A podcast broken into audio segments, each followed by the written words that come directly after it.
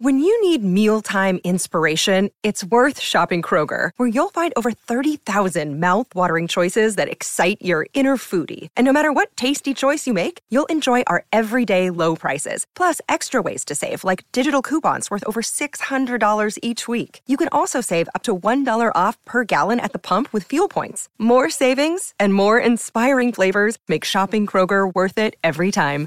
Kroger, fresh for everyone. Fuel restrictions apply. Another day is here, and you're ready for it. What to wear? Check. Breakfast, lunch, and dinner? Check. Planning for what's next and how to save for it? That's where Bank of America can help. For your financial to-dos, Bank of America has experts ready to help get you closer to your goals. Get started at one of our local financial centers or 24-7 in our mobile banking app. Find a location near you at bankofamerica.com slash talk to us. What would you like the power to do? Mobile banking requires downloading the app and is only available for select devices. Message and data rates may apply. Bank of America and a member FDIC. Hey everybody, this is Dan Labbe. Before we get started here on the Orange and Brown Talk podcast, let me tell you about Football Insider, our text subscriber service where me, Mary Kay Cabot, Scott Patsko, Ellis Williams will text you with the latest on the Browns news, analysis, what we're thinking, and more. You can text us back and we respond directly to you, cutting through the clutter of social media. You also get opportunities to get involved in this podcast and participate in roundtables and other events for our subscribers. It's like a little club, and you want to get involved with this club. You even get a newsletter every day. It's got exclusive content you either won't see on cleveland.com or you'll see before anyone else. You know what, though? Don't let me tell you about it. How about if you hear from some of our subscribers as to why they love Football Insider? I, I don't know why any Browns fan would not want to have this. It's great. There's something every day. I mean, it's really, really keep, keeps me in touch with uh, the Browns. The daily newsletter that y'all put out there, I, I really like that. It's got a lot of links, a lot of different read ups. I mean, just you know, you get a lot of content. That's why I like it. If I'm at work or something, I need a quick break. I can hit that up and say, oh, and in a minute I can read uh, what you wrote and uh, you know see maybe that there's further information in you know one of your other articles or something like that. I get excited when I see you know my little text messages pop up. so if you want to join us, you can start a 14-day free trial by going to cleveland.com/browns and clicking on the box on the right side of the page. It's $3.99 per month after the trial. Or even easier, since it is a text service, pick up your phone and text 216 208 3965 to get signed up. Again, to start your 14 day free trial, text 216 208 3965.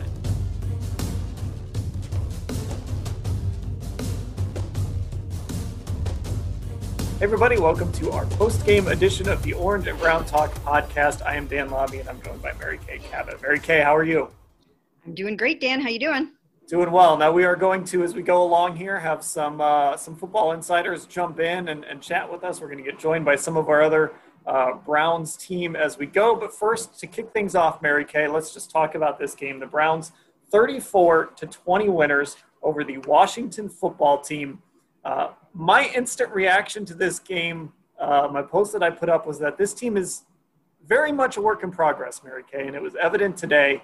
But at the same time, look, a win's a win and you're two and one. So you can't really complain about that part. Yeah, I, I think um, basically what happened here was, uh, you know, the, the offense really kind of started to struggle, especially the passing game. You know, maybe Baker didn't have his best game, even though he ended up with a, a pretty good rating and two touchdowns and things like that. Uh, but they started to falter a little bit there in the third quarter. But the defense just came through for them. And that's what you need to do. You need one unit to bail out another when you start to struggle. And the defense was just lights out in this game with five takeaways. Now, one of them was at the tail end of the first half, nothing that, you know, the offense really could cash in on. But uh, the rest of those takeaways, they got three touchdowns off of them and they got uh, three, a field goal. So 24 points off of these five takeaways. I mean, my goodness, you're going to win the game probably 99% of the time uh, when you're plus five in the turnover ratio. And obviously, that was the difference here today. This, this was sort of a reverse of what Washington has done really leading into this game. They, they really took advantage of some turnover luck, had some short fields. It's why they came back against Philadelphia. The Browns really returned that favor today. Uh, and, you know, look, the offense was not pretty. you know, Baker really did struggle, but when your defense gives you those opportunities to take advantage of it, that, that's really what matters. You, you've got to be able to do that. And, and I thought that that was, you know, that's a sign of progress for this team. This, this team is still figuring things out. This was only their third game. So for them to be able to turn those turnovers into points, which isn't something we've always seen, it, is huge. Right. And they started all of those drives in Washington territory. So that was really, really key. They were starting at the 28, the 24, the 35, the 41. And you're right, they turned them into points. Some of the reasons they turned them in the point, into points were, of course, uh, the really hard running of, of Nick Chubb, you know, and some Kareem Hunt and a great catch by, by Kareem and things like that. So, uh, you know, that had a lot to do with it too. Nick had one of those days where he, you know, strapped the team onto his back and just said, you know, whatever else we might not be doing well offensively, perhaps today, uh, I, I'm going to put this team on my back and carry it. How many times and, and how many times have we seen Nick do that before? Not only does he carry the team on his back, he carries other defenders on his back. My goodness, he's an absolute joy to watch. Yeah, and, and I think that's the other thing that stood out to me today is, is there's some clear things that this team does well that they can lean on. Running the ball is one of them. Myles Garrett is another. This is the second straight game where he had a strip sack. You know, this one really helped put this football game away. Uh, and it, it, was it was a more impressive play even than the one against Cincinnati. Uh, but the way this team finished today, kind of able to rely on their strengths, let the pass rushers get after it, and then you know let those running backs do their work. That's a really encouraging sign as well. Yeah, it, it really is. And you know what? Myles Garrett came into this season determined to make those game changing plays. And we were critical of him. We've been very critical of him for not making enough of those plays, for not uh, getting the takeaways, for not, you know, just you walk away from the game and who are we going to who are we going to be talking about today? And now, on two occasions, back to back, we're walking out of a game talking again about Myles Garrett. And that's what you have to have from that guy. Now, having said that, I will say we have to mention that Chase Young was not in this football game for most of the game think about the fact that if the Browns didn't have Myles Garrett in this game, it makes a difference when your best defensive player is not in the game. They not only lost Chase Young early on to a groin injury for the game, but they also lost uh, Matt Ioannidis, uh, and, and you know another really good defensive player. Now, the Browns aren't going to feel too sorry for them because they're down so many defensive players on their own, including Denzel Ward didn't get to play the whole game because of the groin injury and whatnot. Uh, but still, you know, I do think that it, it helped. I, I thought going into this game, the guy who could wreck it, absolutely wreck it uh, for the Washington, I mean, for, yeah, for the Washington football team was going to be Chase Young. And I think it was a tremendous break for the Browns that he sat out most of the game. Absolutely. Now, for those of you that just jumped in the Zoom here, uh, I know some of you have turned on your video. If you can just wait for a minute here, uh, we're doing uh, about 10 minutes here off the top, and then uh, Mary Kay will go and, and, start doing some writing, and then we'll have some of our other Browns team jump in uh, for the rest of our, our Zoom call here as well, and you guys will get to have your say uh, on the game when, uh, when we get to that point. But Mary Kay, let's talk about Baker Mayfield. I thought, you know, this was not a great performance really at the start. I, I felt like the pressure kind of got to him a little bit. But then look, he made a he made two big throws uh, on, on that drive that ended in the Harrison Bryant touchdown. It was a must-have drive. He had the third down throw to Odell, and then he had the touchdown throw to Harrison Bryant on the move. It, it was a really excellent throw. Uh, you know, so that that's also good to see from Baker that when they needed him to make some plays, he was able to. I'm still not sure. You know, we saw everything we needed to see from him, but we at least saw some good things there towards the end. Yeah, and you know what? I, I agree with you, Dan. And I think what's happening here right now is I think Baker is feeling his way and learning his way in this offense. Okay, it's all new to him. He's still, uh, you know, just trying to, uh, you know, assimilate new terminology, new footwork, new everything. And while he's coming up that learning curve, because that's the truth of what's happening here. Uh, other people are coming through for him. You're right. He did make a couple of big time plays, a big time throws. The one to Odell was was huge, and of course you've got an amazing receiver like Odell coming through and helping you make that play. Uh, you know, and there were a couple of those. But you're right. The touchdown pass uh, to Harrison Bryant that was clutch. That was a money that was a money play, and you do need those plays from Baker. But I could I could sense in his post game interview that he he really wasn't happy with his that happy with his performance today. I think he knows uh, that he needed some of those short fields for these guys uh, to win this game, and that that he has to pick it up a notch. He had some things that he wasn't happy with, like you know the intentional grounding and uh, a few other plays like that, where uh, you know where he he took a sack. Uh, and, and he needs to ID things a little bit better. So Baker has to play better than this going forward. But if you can collect a few victories while he's kind of getting it together, that's important. Okay, uh, the Browns defense. Let's spend some time on them, and then, and then we'll let you uh, we'll let you get out of here. Uh, all those turnovers. Still, how how would you grade the defensive performance today? I guess is the question because the turnovers obviously you love them. Some of that is can be a little fickle, and look, a lot of that was Dwayne Haskins gave them some opportunities through the, through the ball right to them, and you got to take advantage of that when he does it. But still, uh, there were still some things I didn't like. It, it, seemed like that back seven was a little soft in spots. They gave up some big plays and some long drives to a team that hasn't really been able to put together a lot of long drives. So, uh, you know, you'll you'll take all those turnovers, you'll take the the momentum and, and the overall performance. But I guess how would you grade this defense today? Well, you know what? Anytime you get all of those takeaways, I'm still going to give the defense an A plus because that is exactly what you need your defense to do. I know what you're talking about. Down for down, there are still some issues, but I think the reason that's happening right now is because there is a lack of continuity and there's so many guys in and out of the lineup. There just hasn't been, hey, here's our defense, here's who we are, here's what we look like. Even today, Denzel Ward, they really needed him to play. They wanted him uh, to help shut Terry McLaurin down.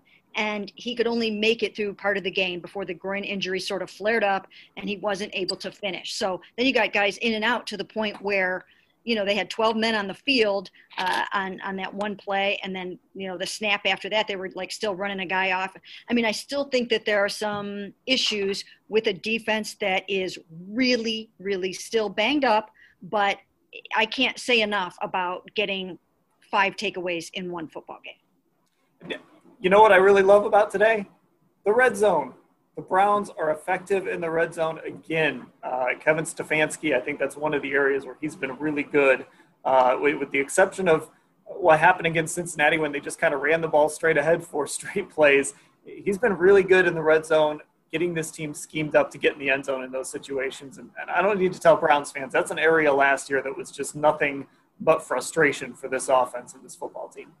Uh, yes, and you know what? And Kevin Stefanski was very quick uh, to give Bill Callahan a lot of credit for some of that, and I, I think that uh, I really believe that that he deserves obviously that credit because when you're going to be scoring in the red zone like that, you have to be drawing it up a certain way, and you have to be you know scheming it up. So and, and Nick Chubb, I mean, my goodness, you can't say enough about Nick Chubb's performance. Um, but you also have to have good play calls down there and and I think that these guys are all contributing in a way where you know they know how to score the football they're experienced really good coaches and they're doing a nice job there and it's also nice when you have your backup running back making one-handed catches like Odell Beckham Jr. That was that had to be the catch of the year, right? That was an amazing catch and that is what kareem hunt is capable of. And i just asked kareem that this you know how how fun is it for you guys uh, you know just to do what you're doing the one two punch of nick chubb and kareem hunt. And it involves again nick you know just bobbing and weaving and plowing his way through and you know breaking tackles and putting guys on his back and getting into the end zone. And then you see Kareem over there making a one handed spectacular catch like that. Uh, and, you know, this is still a good defense, even though they uh, were without a couple of their guys. This is still a really good Washington defense. So you just can't take away anything from their performance.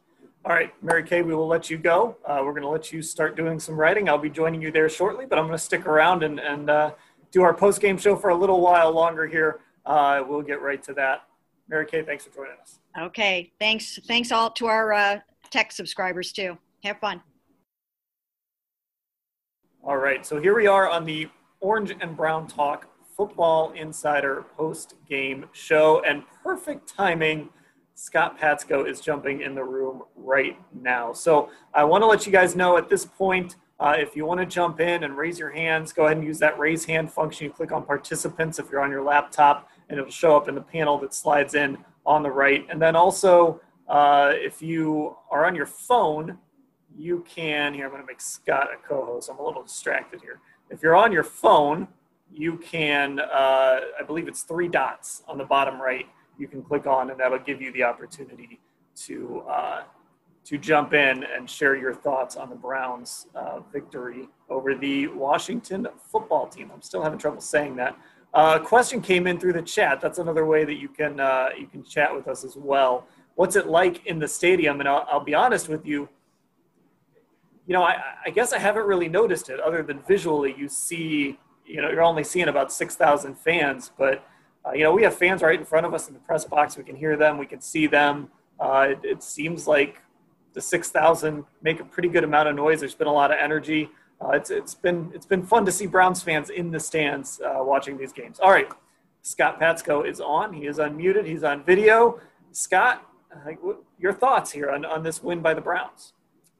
Uh, well, I have no idea what you've said so far, but I have to imagine it was maybe a little bit underwhelming. Uh, I mean, it was it was like I wrote after the game. They, the Browns seemed to borrow the playbook that Washington used in Week One you know, let the other team uh, implode and take advantage of it. And you know, to their credit, they did. They they took advantage of all those turnovers. They didn't have to do as much on offense. Um, it was a weird game because you thought it was going to be strength versus strength as far as the lines went. Browns offensive line versus Washington defense, and I think both of them might be able to claim somewhat of a victory to an extent. Uh, early in the you know the first half, Baker Mayfield was under pressure a lot. Uh, Washington had some notable injuries then, and uh, late in the game, the Browns were able to start running the ball finally. They they really couldn't do that in the first half. Not a lot of uh, success, you know, early downs, and they ended up in second and long, third and long, and um, but they got that taken care of and, and, did what they had to. It really helps when you have short fields to, to work with, and you know, this is just a grinded out game. And I, I found a stat afterwards: Baker Mayfield threw for less than 200 yards he's four and nine when he does that. He's one and one this year, but this is the first time he's ever thrown for under 200 yards and actually completed 60% of his passes and won the game. It was just a weird, a weird stat day for the Browns. um, uh, a question from from the chat uh, from Zach P. Is is this a big win? I feel like it's a good win, but Washington is, is likely going to end up in the tank. The offense looked good, but the defense has continued to struggle. So for anything more than seven, eight wins, the Browns have to stop the scoring. There's a lot there, but I think that's an interesting question. Is this a big win or is this just a win?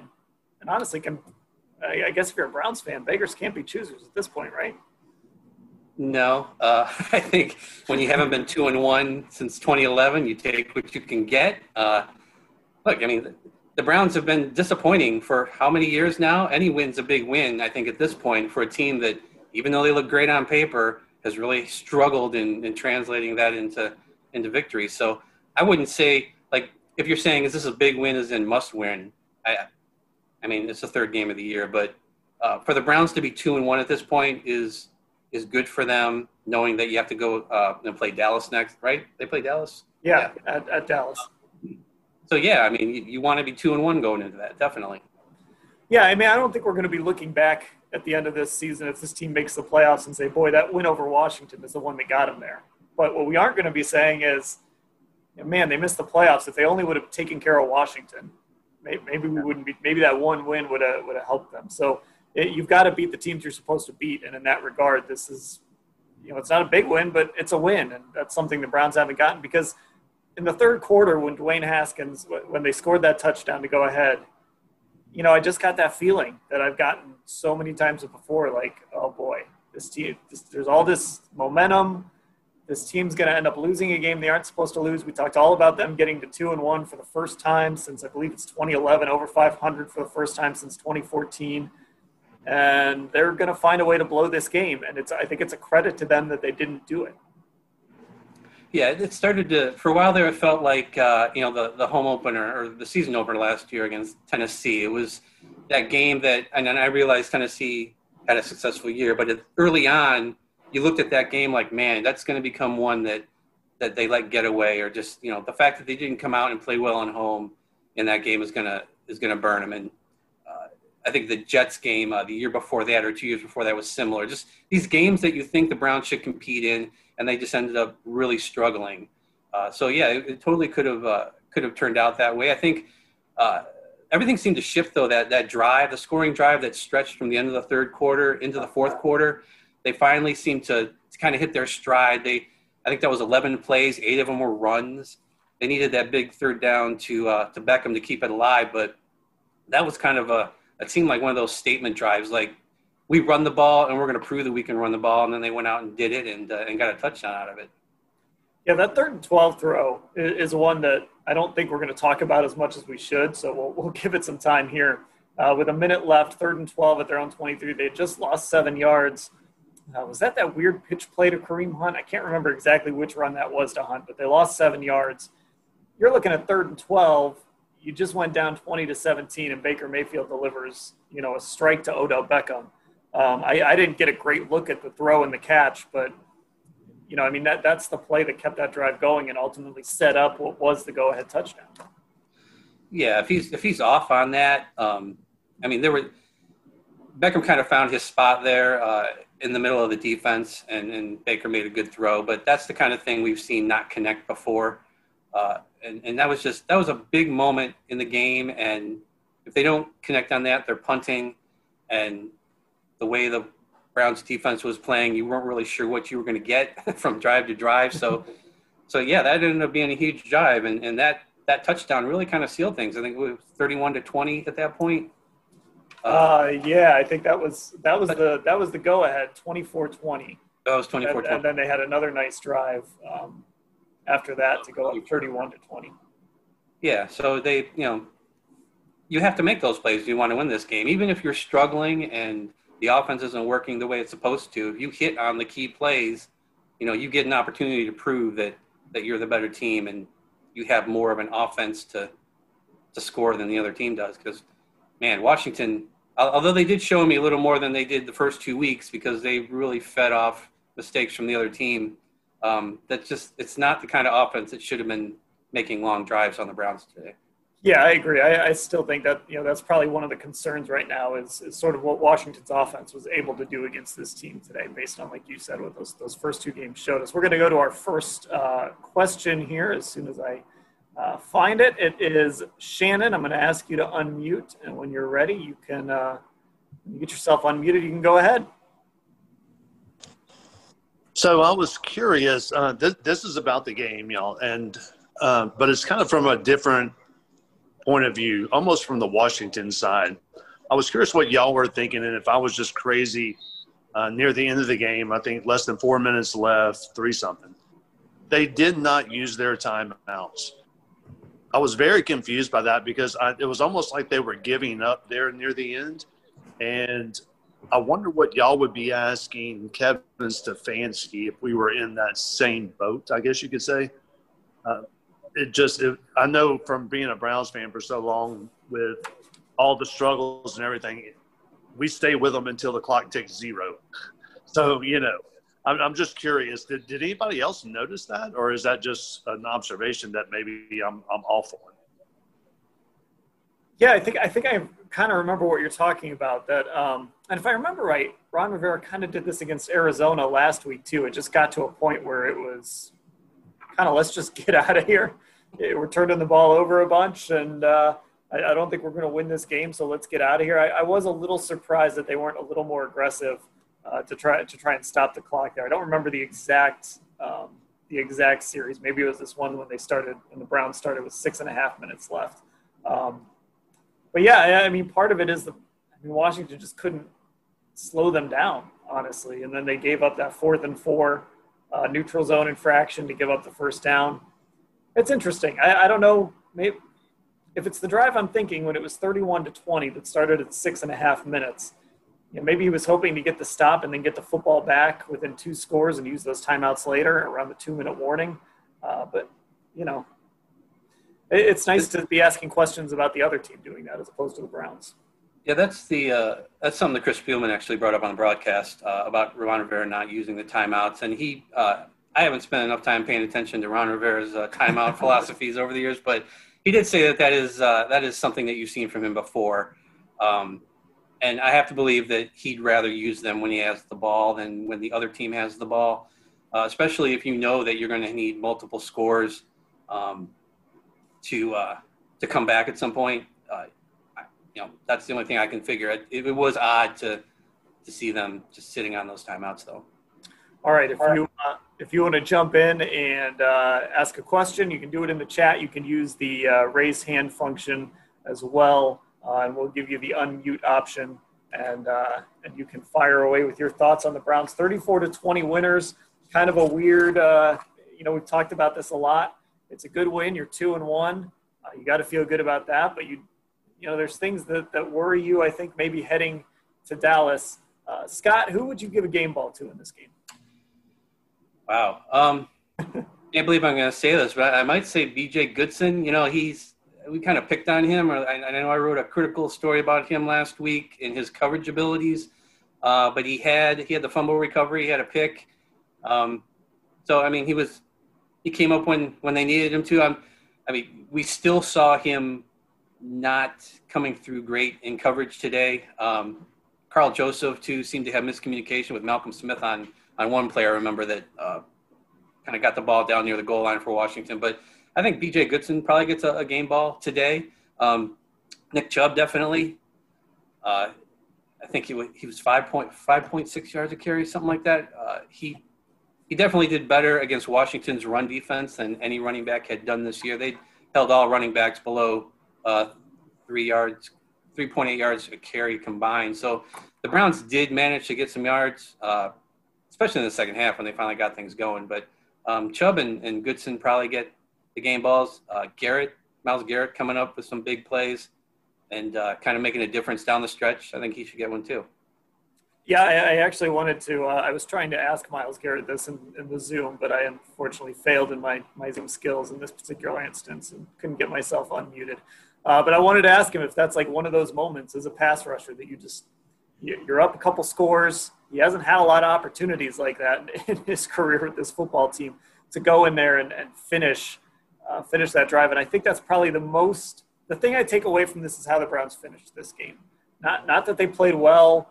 You know, the third quarter was a mess. Uh, you know, I, I think when we go back and rewatch this game and really dig into it, there's going to be things we see that we don't like. But the fact is, when they got that lead, the defense did their part to finish it. B.J. Goodson, you mentioned him.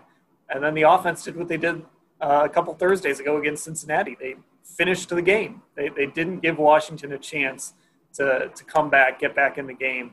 And, and that's what you have to learn to do when you're a young team that hasn't won a lot. You, you've got to finish these games like this, especially in your home stadium. Yeah, I think Stefanski has to be happy that they've kind of faced some adversity in their wins. Uh, they had, you know, the Bengals kind of just coming at them down the stretch, and they kind of held that off. And and then you know they go down today and and, and they come back. It would be a different story if maybe they'd blown out the bengals and and really kind of gotten a big lead on washington this week because then you still don't really know can this team respond when it has to? And i know that obviously everybody would probably prefer blowout wins uh, but still you know you you learn i think a little more about your team in games like this um, because like you said we're gonna you know you rewatch things you're gonna see things that are bad that that maybe you missed the first time and you'll have to address going forward. But at least now you know, and you're not going into week four wondering what happens if we go down by, you know, go down late against Dallas. What's how this team going to respond? So now they got a good idea of how that works. Uh, in the in the chat, somebody asking for an update on Austin Hooper. He did get dinged a little bit, but he came back into the game, uh, so he was still out there. And Zach P wants to give a game ball to the entire offensive line. Um, you know, Jedrick Wills had some hiccups today. He had the false starts. Uh, but he also had a key block on, on that Nick Chubb touchdown run, uh, really cleared out that other side. Uh, Wyatt Teller, who was the subject of uh, Friday's Watch the Tape, or one of the subjects, uh, it seemed like he had another good game today. Again, they were running behind him a lot. So the offensive line, I thought Baker had time today against this pass rush, even when Chase Young was still out there. Even on a couple of the sacks, I, I thought he had some time. So they, they certainly deserve some credit here uh, with, with how they did. Ellis Williams has, uh, has jumped in. Uh, before we bring Ellis in, I'm going to go to someone who raised their hand here. It's Ken. I'm going to ask you to unmute. And once you uh, hit that unmute button, you should be good to go, Ken. Yeah, hey, good. Um, I was just curious if you guys were paying attention to uh, the guys that came back this week. I didn't hear their names much, uh, and that would be Kevin Johnson and um, and Mack. And neither one of them I did I hear their name very much. But do you think they made a difference being back in there? Uh, and then how about uh, the guy from Jacksonville, Harrison? Did he uh, play much today? So uh, just a kind of a defensive uh, look at it. Yeah, for sure. Um, so I guess we'll start with Kevin Johnson. I didn't see him out there a lot. I did see him a couple times, but MJ Stewart was out there. That's somebody we haven't talked about a lot, but Scott, I mean, you're there nodding. We did we did get a look at MJ Stewart a little bit today. Yeah, uh, all these guys on defense, and uh, I wasn't. I was watching from home, so it's it's more difficult to track defensive players than it is offensive players, as you might I might realize watching the game. But I know that uh, it was very. We got a very. We didn't see a lot of those guys. we saw uh, Harrison a little bit. Um, I remember Mack being out there. Uh, I believe it was the second defensive drive. Think so. Um, he went into coverage and, and got burned by McLaurin, and then we didn't see much of Mack uh, anymore after that, at least that I noticed. So I think today seemed maybe get those guys a little taste because you're right. We did see Stewart more, it seemed, than, than Johnson. Um, maybe, you know, they're, they're ramping things up. I felt like we saw more of Ronnie Harrison, though, than we have in the first two games. I think he only had six defensive snaps through two weeks. So anything was going to be a, a jump. Um, but I don't come away from this game thinking that any of those guys made a huge contribution to this win. Um, maybe more so because most of those guys are in the secondary, and the secondary continues to struggle. Tavierre Thomas apparently got some love on the broadcast, according to one of our uh, one of our chatters. So uh, a little bit of a bounce back, I guess, for for old Tavierre. Uh, he, he did he did recover probably the key fumble of the game when Karl Joseph almost gave that interception back. Uh, you could see that coming, though, right? You could see that fumble coming. The longer right. he you knew it was coming. And, and to have it happen to it with a, a big offensive lineman forcing it, that, that, makes it even worse. All right, Ellis is here. Uh, Ellis, I'm going to ask you what I asked Mary Kay, what I asked Scott. Uh, the Browns 34 to 20 winners. I guess what did you think? A, a win's a win. Were, were you happy with the performance? Do, do you want to see more? Just your thoughts on, on your kind of feeling when that clock hit zero. Yeah, well, I'm going to come in here and give a stat that no one's talking about, I'm sure. The Browns, 24 points off turnovers, right? I mean, is anyone talking about that? No, I'm just kidding. of course, that's the game. Um, but the goal of this is to give you guys more. That, but in short, I mean, when the Browns are working with that short of a field, three plays, 28 yards and a touchdown, another turnover, three plays, 24 yards, touchdown. The defense made the offensive life very easy today. But the biggest takeaway I think from this game is that this team is going to be able to run the ball against anyone. I wondered with the Baltimore game and how are they going to fare against really talented defenses running the ball because that's what they want to do. If they cannot establish a run, this team's identity goes out the window, right? Well, they proved today that they're going to be able to do this against anyone in the league, or at least I would bet my money on that going forward. That it does not matter who the, they're facing as long as they stay close or play with a lead, even they're going to be able to run on any team in, in football. Kareem Hunt, Nick Chubb did it once again. We talked at length about Wyatt Teller uh, in this offensive line. I got to watch the tape, as you already mentioned. And this unit is, again, I, I said it on that podcast, and I'm going to keep saying it. They, the Browns have one of the best offensive lines in football, one of the best units, one of the best coached units, one of the best schemed up running attacks in this league. And that was really impressive today.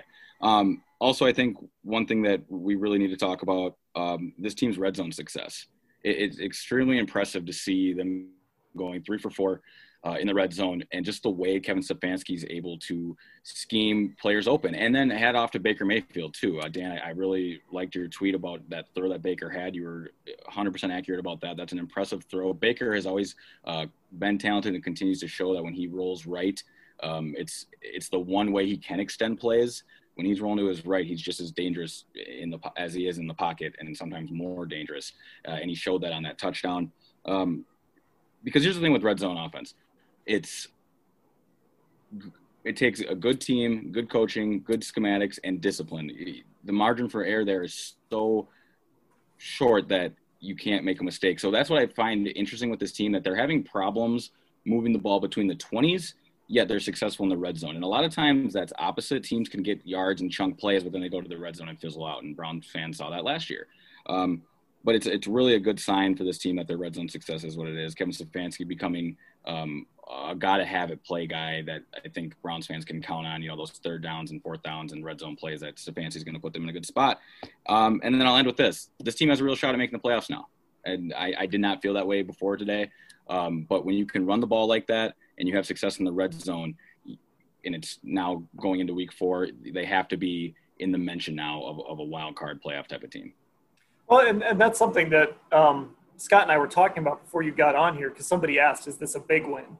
And what we kind of agreed to was that's not really a big win, but you know what you're not going to be doing is looking back at the end of the year if you're eight and eight and you're looking at the and you're watching the playoffs instead of playing that first weekend. You're not going to look back and say, "Man, I wish I wish this team would have beaten Washington." Right. You you beat a team you were supposed to win, and you did it on a day when maybe you weren't at your best. Now I know I see Doug lingering in here uh, waiting to come on as well. So, Doug, whenever you want to jump in, uh, feel free to uh, unmute yourself and turn your video. There he is. I knew it wouldn't take much to get Doug on here. I feel like I'm invading here. This is like the uh, I'm invading the the Sunday version of, of watch the tape or gotta watch the tape, I should say. Um, anyway, yeah, I, I mean the, the very fact that you beat a team you're supposed to beat, maybe you didn't play your best ball today, but you're not going to regret this game in the end. Sometimes sometimes a win really is just a win. Sometimes, sometimes you yeah, just it, look at it like that.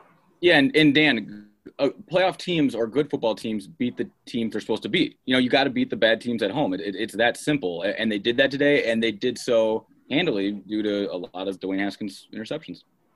Okay, so uh, once again, if you're, if you're sitting here watching before we bring Doug in and you got something you want to say, you can throw it in the chat. You can uh, raise your hand with that raise hand function. The participants button down on the bottom will open up a panel to the right. You click on raise hand, or uh, you can, if you're on your phone, I believe it's three dots down on the bottom right uh, that you can click to raise your hand as well uh, to get involved as we go. Doug, I asked Ellis this. I asked Scott this. I asked Mary Kay this. The clock hits zero. The Browns are 34 to 20 winners. What are you thinking? So I'm just finishing my column now about the joys of complaining about a win. this is what good teams do, right? This is what, like, hey, like they won, but when's the last time anybody who's a Browns fan got to say they won, but? This is your future if everything goes right. It's like, yeah, well, you know, Dwayne Haskins was throwing it right to the Browns, right? All the things Washington handed this game to the Browns, and they took it. Now, is this going to be good enough against Dallas and anybody? You know, no. But this is isn't this wonderful? This is a new experience for Browns fans in half a decade. This is what like Patriots fans. You know how many times in the last 20 years Patriots fans won and they were like, "Yeah, but Brady's completion percentage was only 58 Oh my God! It's like the greatest thing you can do as a as a sports fan is complain about your team's wins. So congratulations to everybody. Complain all week. Ask yourself it'll be if it'll be good enough against Dallas, and and ride that two and one, baby. Well, yeah, think about think about how often the Browns have been on the other side of that too. They they've been in a game where the team that they weren't supposed to beat played poorly, and it happened often against Pittsburgh, and yet they still couldn't get the job done. You know, now they they're kind of they're the other team now. They're the team that can maybe not play their best, but still you know still they grind out a win. I, I, watched this team go what like plus six against Pittsburgh or plus five one year in turnovers, and they came away with a tie. So, Myles, uh, Myles Garrett brought that up in the post game, which is like which is a stunning point. Like that's in Myles Garrett's head. Yeah, wow. You know, hey, we're plus five. He remembers being plus five and tying. So yeah, th- this is progress, man. Uh, a couple things in the chat before we we go on here. Uh, Roman Roman says he's very impressed with Adrian Clayborn and Terrance Mitchell. Hey, shout out to Terrance Mitchell they've needed him this year. I mean, they've actually needed him ever since he signed here.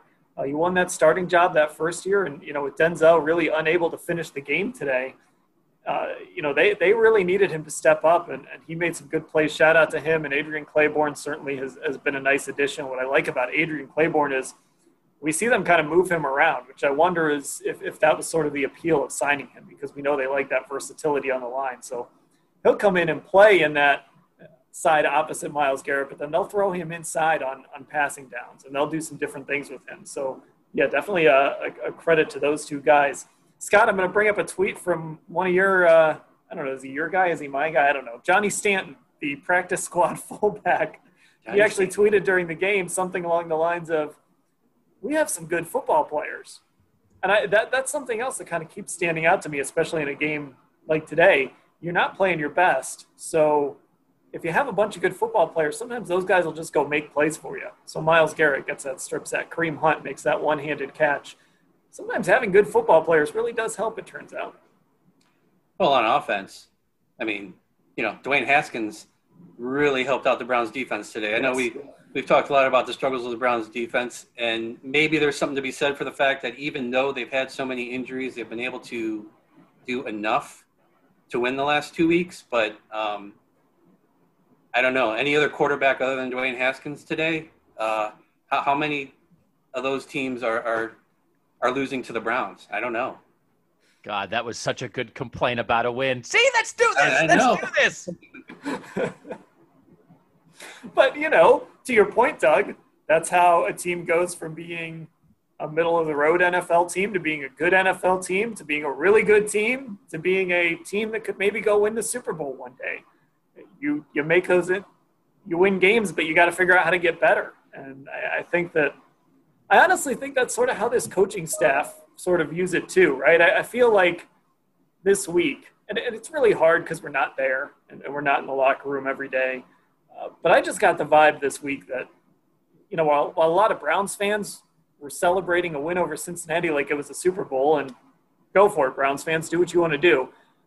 I felt like the players were very, they came back from that little mini bye very focused on, okay, now it's time to move on to Washington and go take care of business against Washington. We were supposed to beat Cincinnati. Let's get better and put it behind us. I, I did get that vibe, I thought. And again, it's on Zoom calls. We don't get to actually, you know, talk to guys on the side or anything like that. But I did feel like this team wasn't necessarily overplaying that win against Cincinnati. Yeah, Doug, go ahead. Go ahead, Doug. No, and, and I think a lot of it, like defensively, you can still they're they're still coming along, right? I mean, they still they still don't have everybody back healthy. Denzel played, then he went out. Greedy Williams didn't play. You can still see that there is more they can get to. Olivier Vernon still didn't play, right? That and and that's the thing that, yeah, they they had a couple passes. I mean, Dwayne Haskins threw it right to him, but they caught him. They didn't drop him when they hit him right in the hands, right? I mean, it's one of those things again. They won today more because of the other team's mistakes, but they are being able. It's one of those things. We don't realize this. I, I, I, am very big on this. We in Cleveland, we don't know how to follow an actual NFL football team. And my assumption, and I'm going to have to do some research on this, is that an actual competitive NFL football team that is competitive for 16 weeks, you win a fair share of the games you win by the other team being stupid, dumb, and incompetent. You don't have to be awesome every week.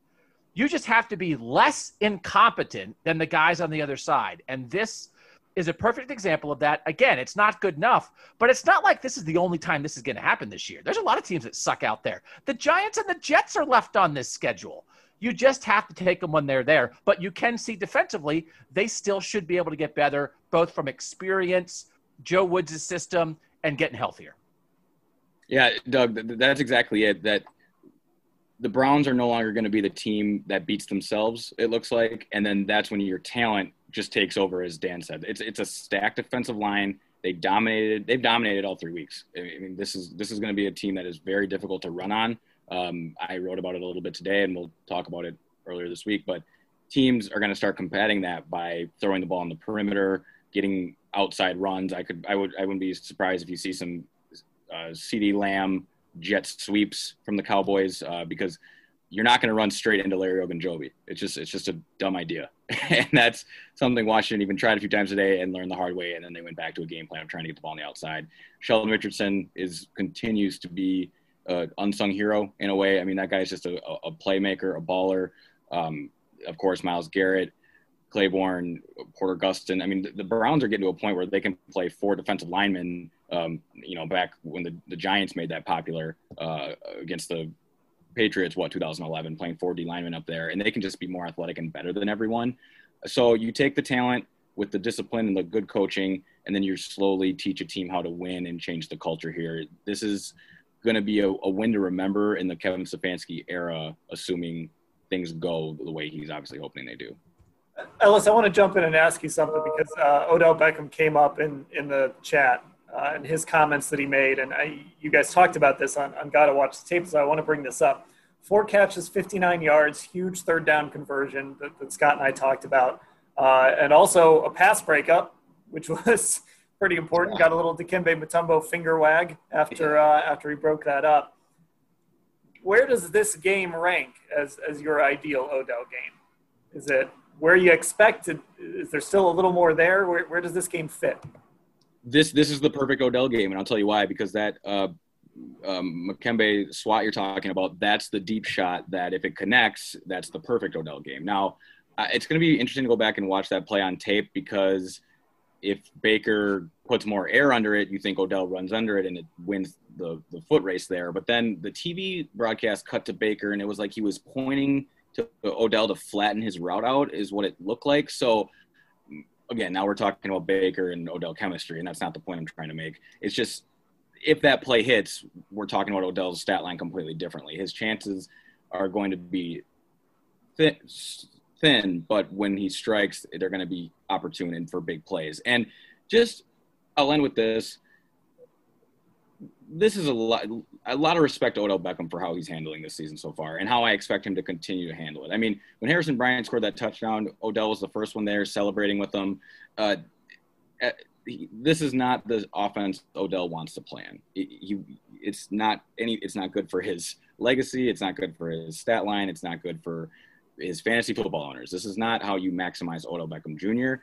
And is that sustainable with Odell staying in Cleveland for the long term? That's a whole other topic. But it looks like he's going to be a pro this year and be a team player, and that's not a reputation that was spread about him throughout this league. Uh, in his Giants days. So hopefully this season the narrative on Odell starts changing because clearly he's a team guy and the way they're using him is how they're going to maximize the offense, though it does not maximize Odell's abilities.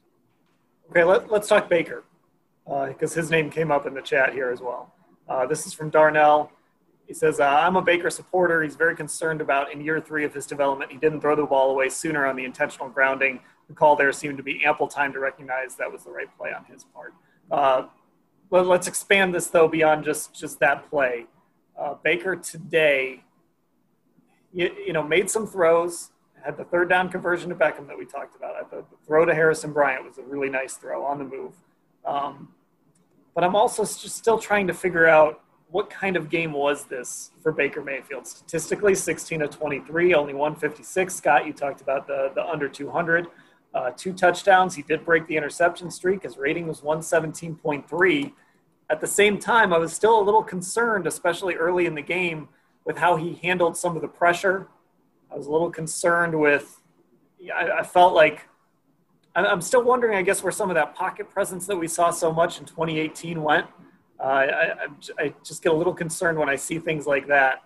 Um, so, Scott, I'll come back to you on this, and then we'll go around the horn Good game by Baker, bad game by Baker, middle. This, this is this right here, this, Doug. This goes in your column, yeah. man. Baker Mayfield has completed almost 70% of his passes the last two weeks. Today, he didn't throw a touchdown for the first time since like week 11 last year. He threw for 154 yards, the fewest yards he's ever thrown for, and actually won a game as a pro. And we're coming out of this game wondering he threw two touchdowns. Two touchdowns? today. Yeah. Um, and we're wondering if you know if it was a good game for him. I mean, you know, he. I think he did what he had to do. Again, he didn't have to drive this team on, on long scoring drives. He didn't have to make a ton of big throws. I think what we remember is all those second long and third and longs that uh, didn't work out so great in the first half. But I think he he did what he had to do to win. And again, I mean, we're talking about a guy who 16 to 23 the last two weeks. That's you know there are quarterbacks out there doing a lot worse than that, and I think uh, he's going in the right direction. This is the first time since his rookie year that he's had back-to-back games with a passer rating over 100. Um, so yeah, there's your there's your uh, complaining about a win. So I, I, think this is a, a fascinating topic, and uh, our friend Jake Burns was tweeting about this, and I, and I think it's interesting to think about. I think we're all waiting for the day when Baker is a re, is a re, the, the, where the Browns win because of Baker.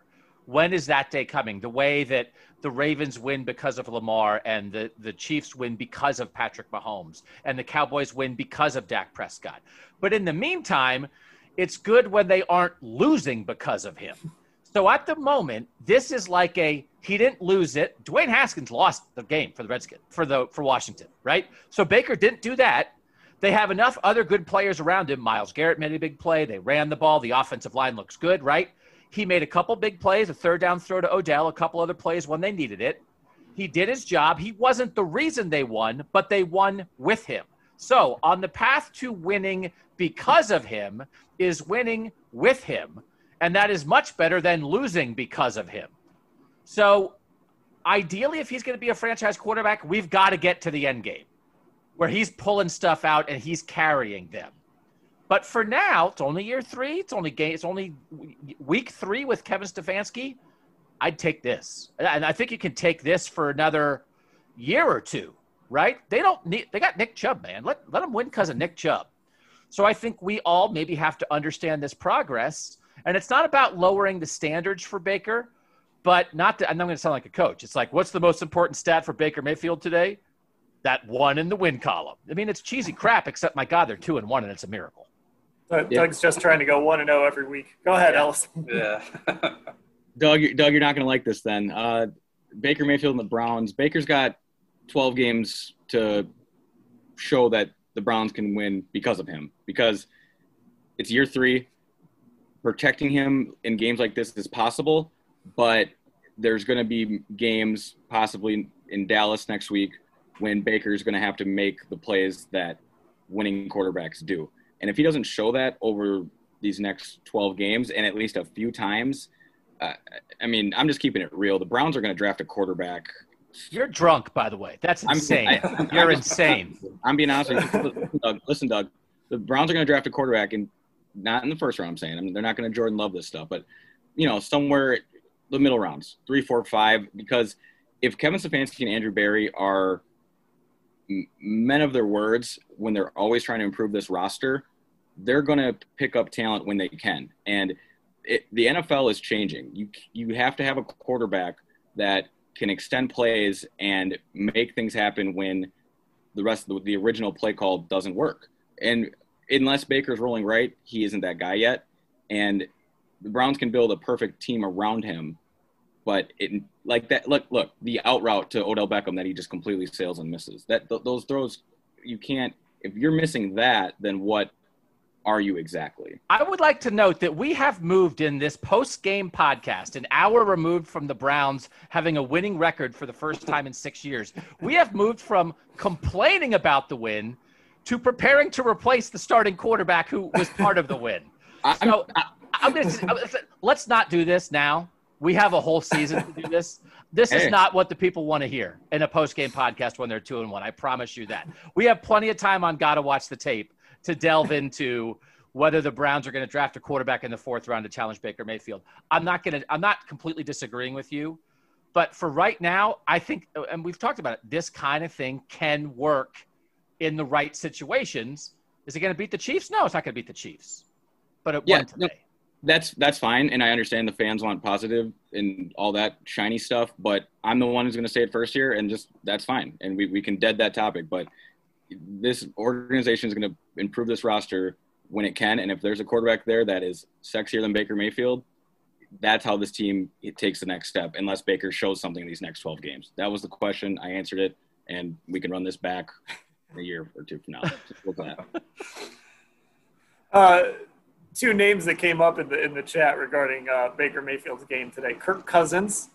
That's my uh, point. also, uh, that was from Roman, and then Shannon throws out Trent Dilfer, former Brown Trent Dilfer. Oh, he also threw out a third name, Brad Johnson, for the Bucks. So I guess that's where they are. But Rory, he agrees with you, Doug. Uh, Jeffrey Jeffrey says, as much as I don't like it, Ellis is 100% correct. I love this. I love the, the arguing that I'm putting out here through the chat. Uh, and then Shannon, not here, Doug. I'm ecstatic about this dilemma. Well, isn't, isn't I don't know if that's offense, a positive or a negative. Isn't this offense supposed to be one where Baker Mayfield doesn't have to win you games? I mean, if if we're waiting for that, maybe maybe it shows up in, in the playoffs. You know, maybe he, he he makes that big throw like Kirk Cousins did. I know we we, we love bringing up Kirk Cousins, but uh, you know those moments that that end up sealing a, a game or, or just you know to kind of decide things. But in the meantime, it just seems like everything is geared towards Baker not having to be the guy who wins the game. Like if he does that a lot this year, something would be wrong. I would think. Yeah, Scott, I, that's exactly it. This is who he's supposed to be. I'm just saying that to maximize your roster, eventually you're going to want the better option. If the offensive line's an A and the receivers are an A and the running back's an A and the tight end's an A and your quarterback's a B and you have a chance to possibly upgrade that B to uh, A minus along with the rest of your team, then you're going to do that. That's that's if we yeah, if we're going to start nitpicking this offense because it looks like a, a team that an offense has everything else in order.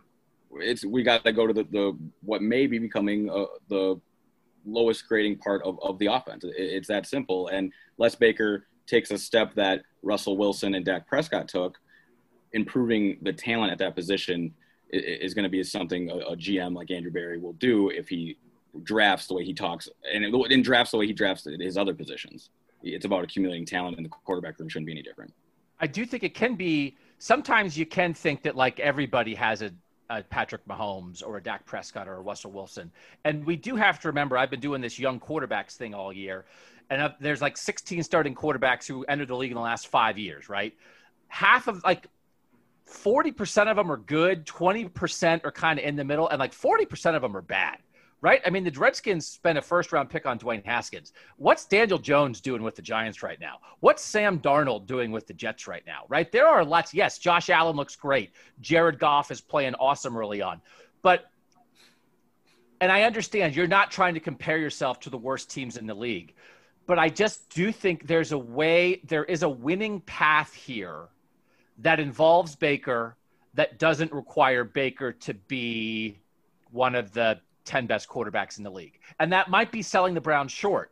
And again, we, this is going to be a great discussion over the course of the season. But but this works. I think this has to the whole thing has to reach a higher level. Man, they blew the they they laid a they farted their way through the whole third quarter. They tried to give this game away. The offense didn't do anything. Right? So I mean, it was awful. That third quarter was awful. But then they figured it out. They came back, they won. So this version at a higher level I think can work but this exact version is not going to get it done for the rest of the year. They still got to be better than this. Uh, I'll say this: I, I think that if we're really looking for something to be concerned about today, and this is weird to say after a day when they force so many turnovers, I still think the defense is the area where we have to look at and say, uh, I'm a little nervous about that. Uh, because this Washington offense has not been good. Uh, I think they were 30th in DVOA coming into this game, and, and then when you just watched them, you saw that if they had long fields, they couldn't do a whole lot.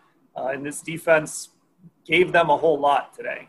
Uh, and, and, if it weren't for Dwayne Haskins throwing that ball to those defenders, uh, you know, maybe if, if Tavierre Thomas doesn't fall uh, on that fumble from Karl Joseph, it's, it's a different game. So, you know, look, Dak Prescott and that Dallas offense is going to be better than what the Browns face today. So is, so is Indianapolis. Oakland has, has certainly looked good here in the first couple weeks. So, I think the bigger concern is probably how this defense is going to translate from, you know, can they build on this, keep forcing turnovers? You know, turnover luck is what it is, uh, but, but can they shore up some things as they start to get healthier? And, and that, that's kind of the area from this game that I come away concerned with.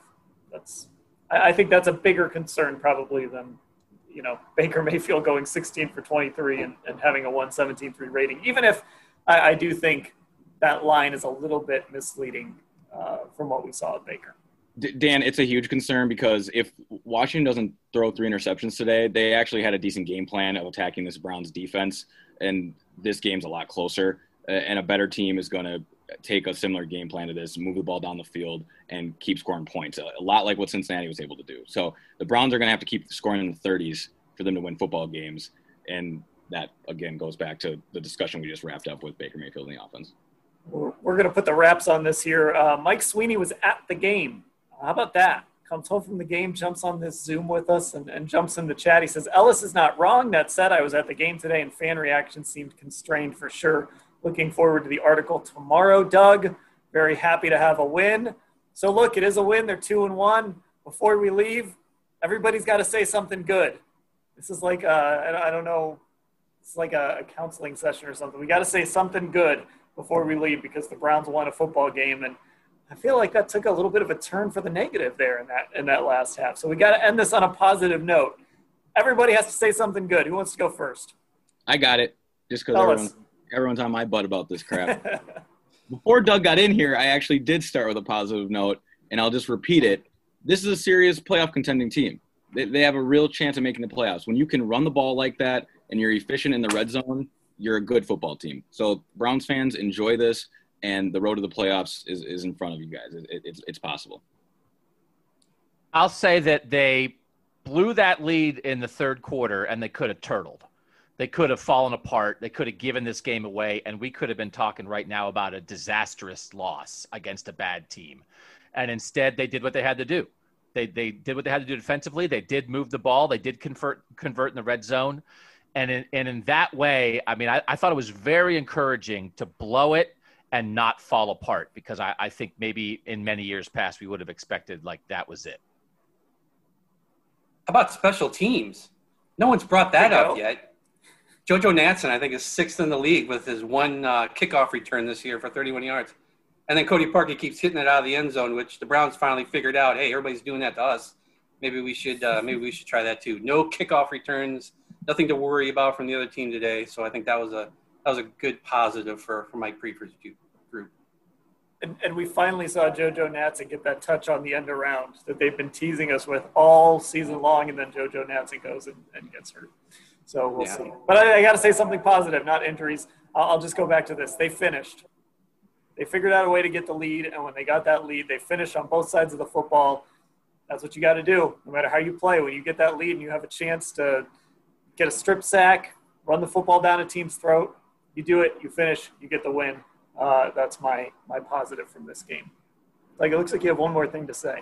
No, I just uh, uh, in the chat room, someone saying something positive. Roman said, "We're not Detroit." See, there's that. All right, that'll do it for uh, our post-game edition of the Orange and Brown Talk podcast with our Football Insider subscribers. We uh, appreciate all of you subscribing, participating, whether you jumped in, whether you were just sitting and listening. Uh, if you hear this uh, podcast, want to get on these post-game shows, you text 216 208 3965. I remembered the number this time. You can start a 14 day free trial. That'll get you into a couple of these post game shows if you like what you hear. So uh, check that out. Uh, thanks to Mary Kay for kicking it off. Ellis, Scott, and Doug for joining us. I'm Dan. Thanks for listening, everybody.